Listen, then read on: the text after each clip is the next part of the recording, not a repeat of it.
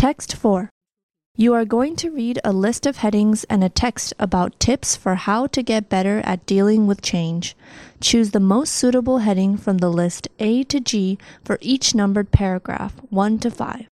The first one paragraph of the text is not numbered. There are two extra headings which you do not need to use. A. Focus on your values instead of your fears. B. Talk about problems more than feelings. C. Don't expect stability. D. See change as opportunity. E. Find the humor in the situation. F. Accept the past but fight for the future. G. Acknowledge your feelings. Change is an unavoidable constant in our work lives.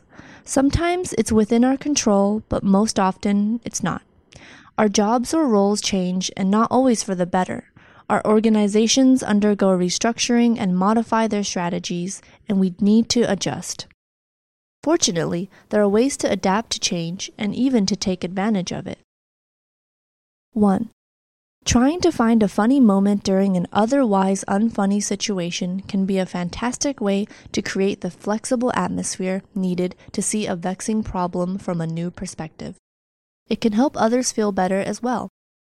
Pioneering humor researcher Rod A. Martin has found that funny jokes, or affiliative humor, can lighten the mood and improve social interaction.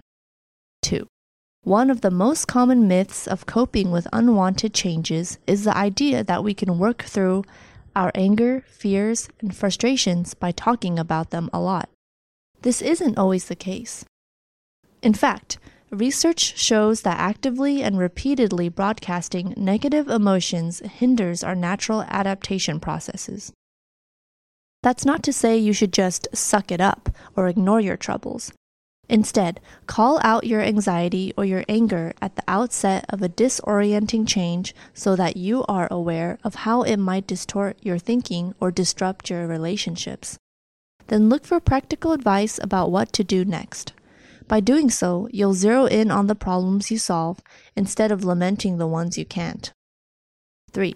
In a series of studies spanning more than a decade, researchers led by Geoffrey Cohen and David Sherman have shown how people of all ages in a range of circumstances, from new schools and new relationships to new jobs, can strengthen their minds with a simple exercise Spending 10 minutes writing about a time when a particular value you hold has positively affected you.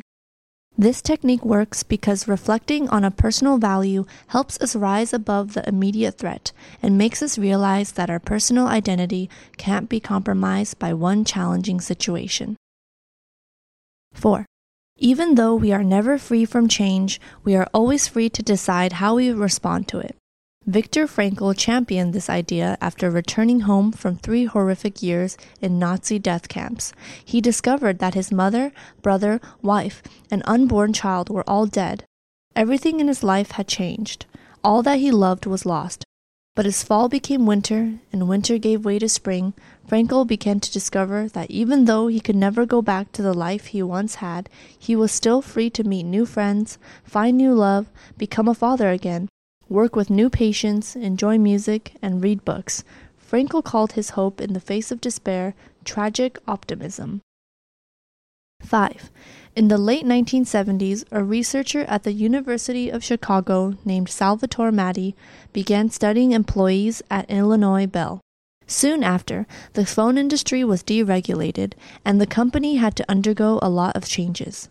The adaptive leaders chose to view all changes as an expected part of the human experience rather than as a tragic exception that victimizes unlucky people. Instead of feeling personally attacked by ignorant leaders, evil lawmakers, or an unfair universe, they remained engaged in their work and spotted opportunities to fix long standing problems with customer service and to tweak antiquated pricing structures. In contrast, Maddi found that the struggling leaders were consumed by thoughts of the good old days. They spent their energy trying to figure out why their luck had suddenly turned sour. They tried to bounce back to a time and a place that no longer existed. Words and expressions Vexing, work through, zero in on, deregulate, antiquated, affiliative.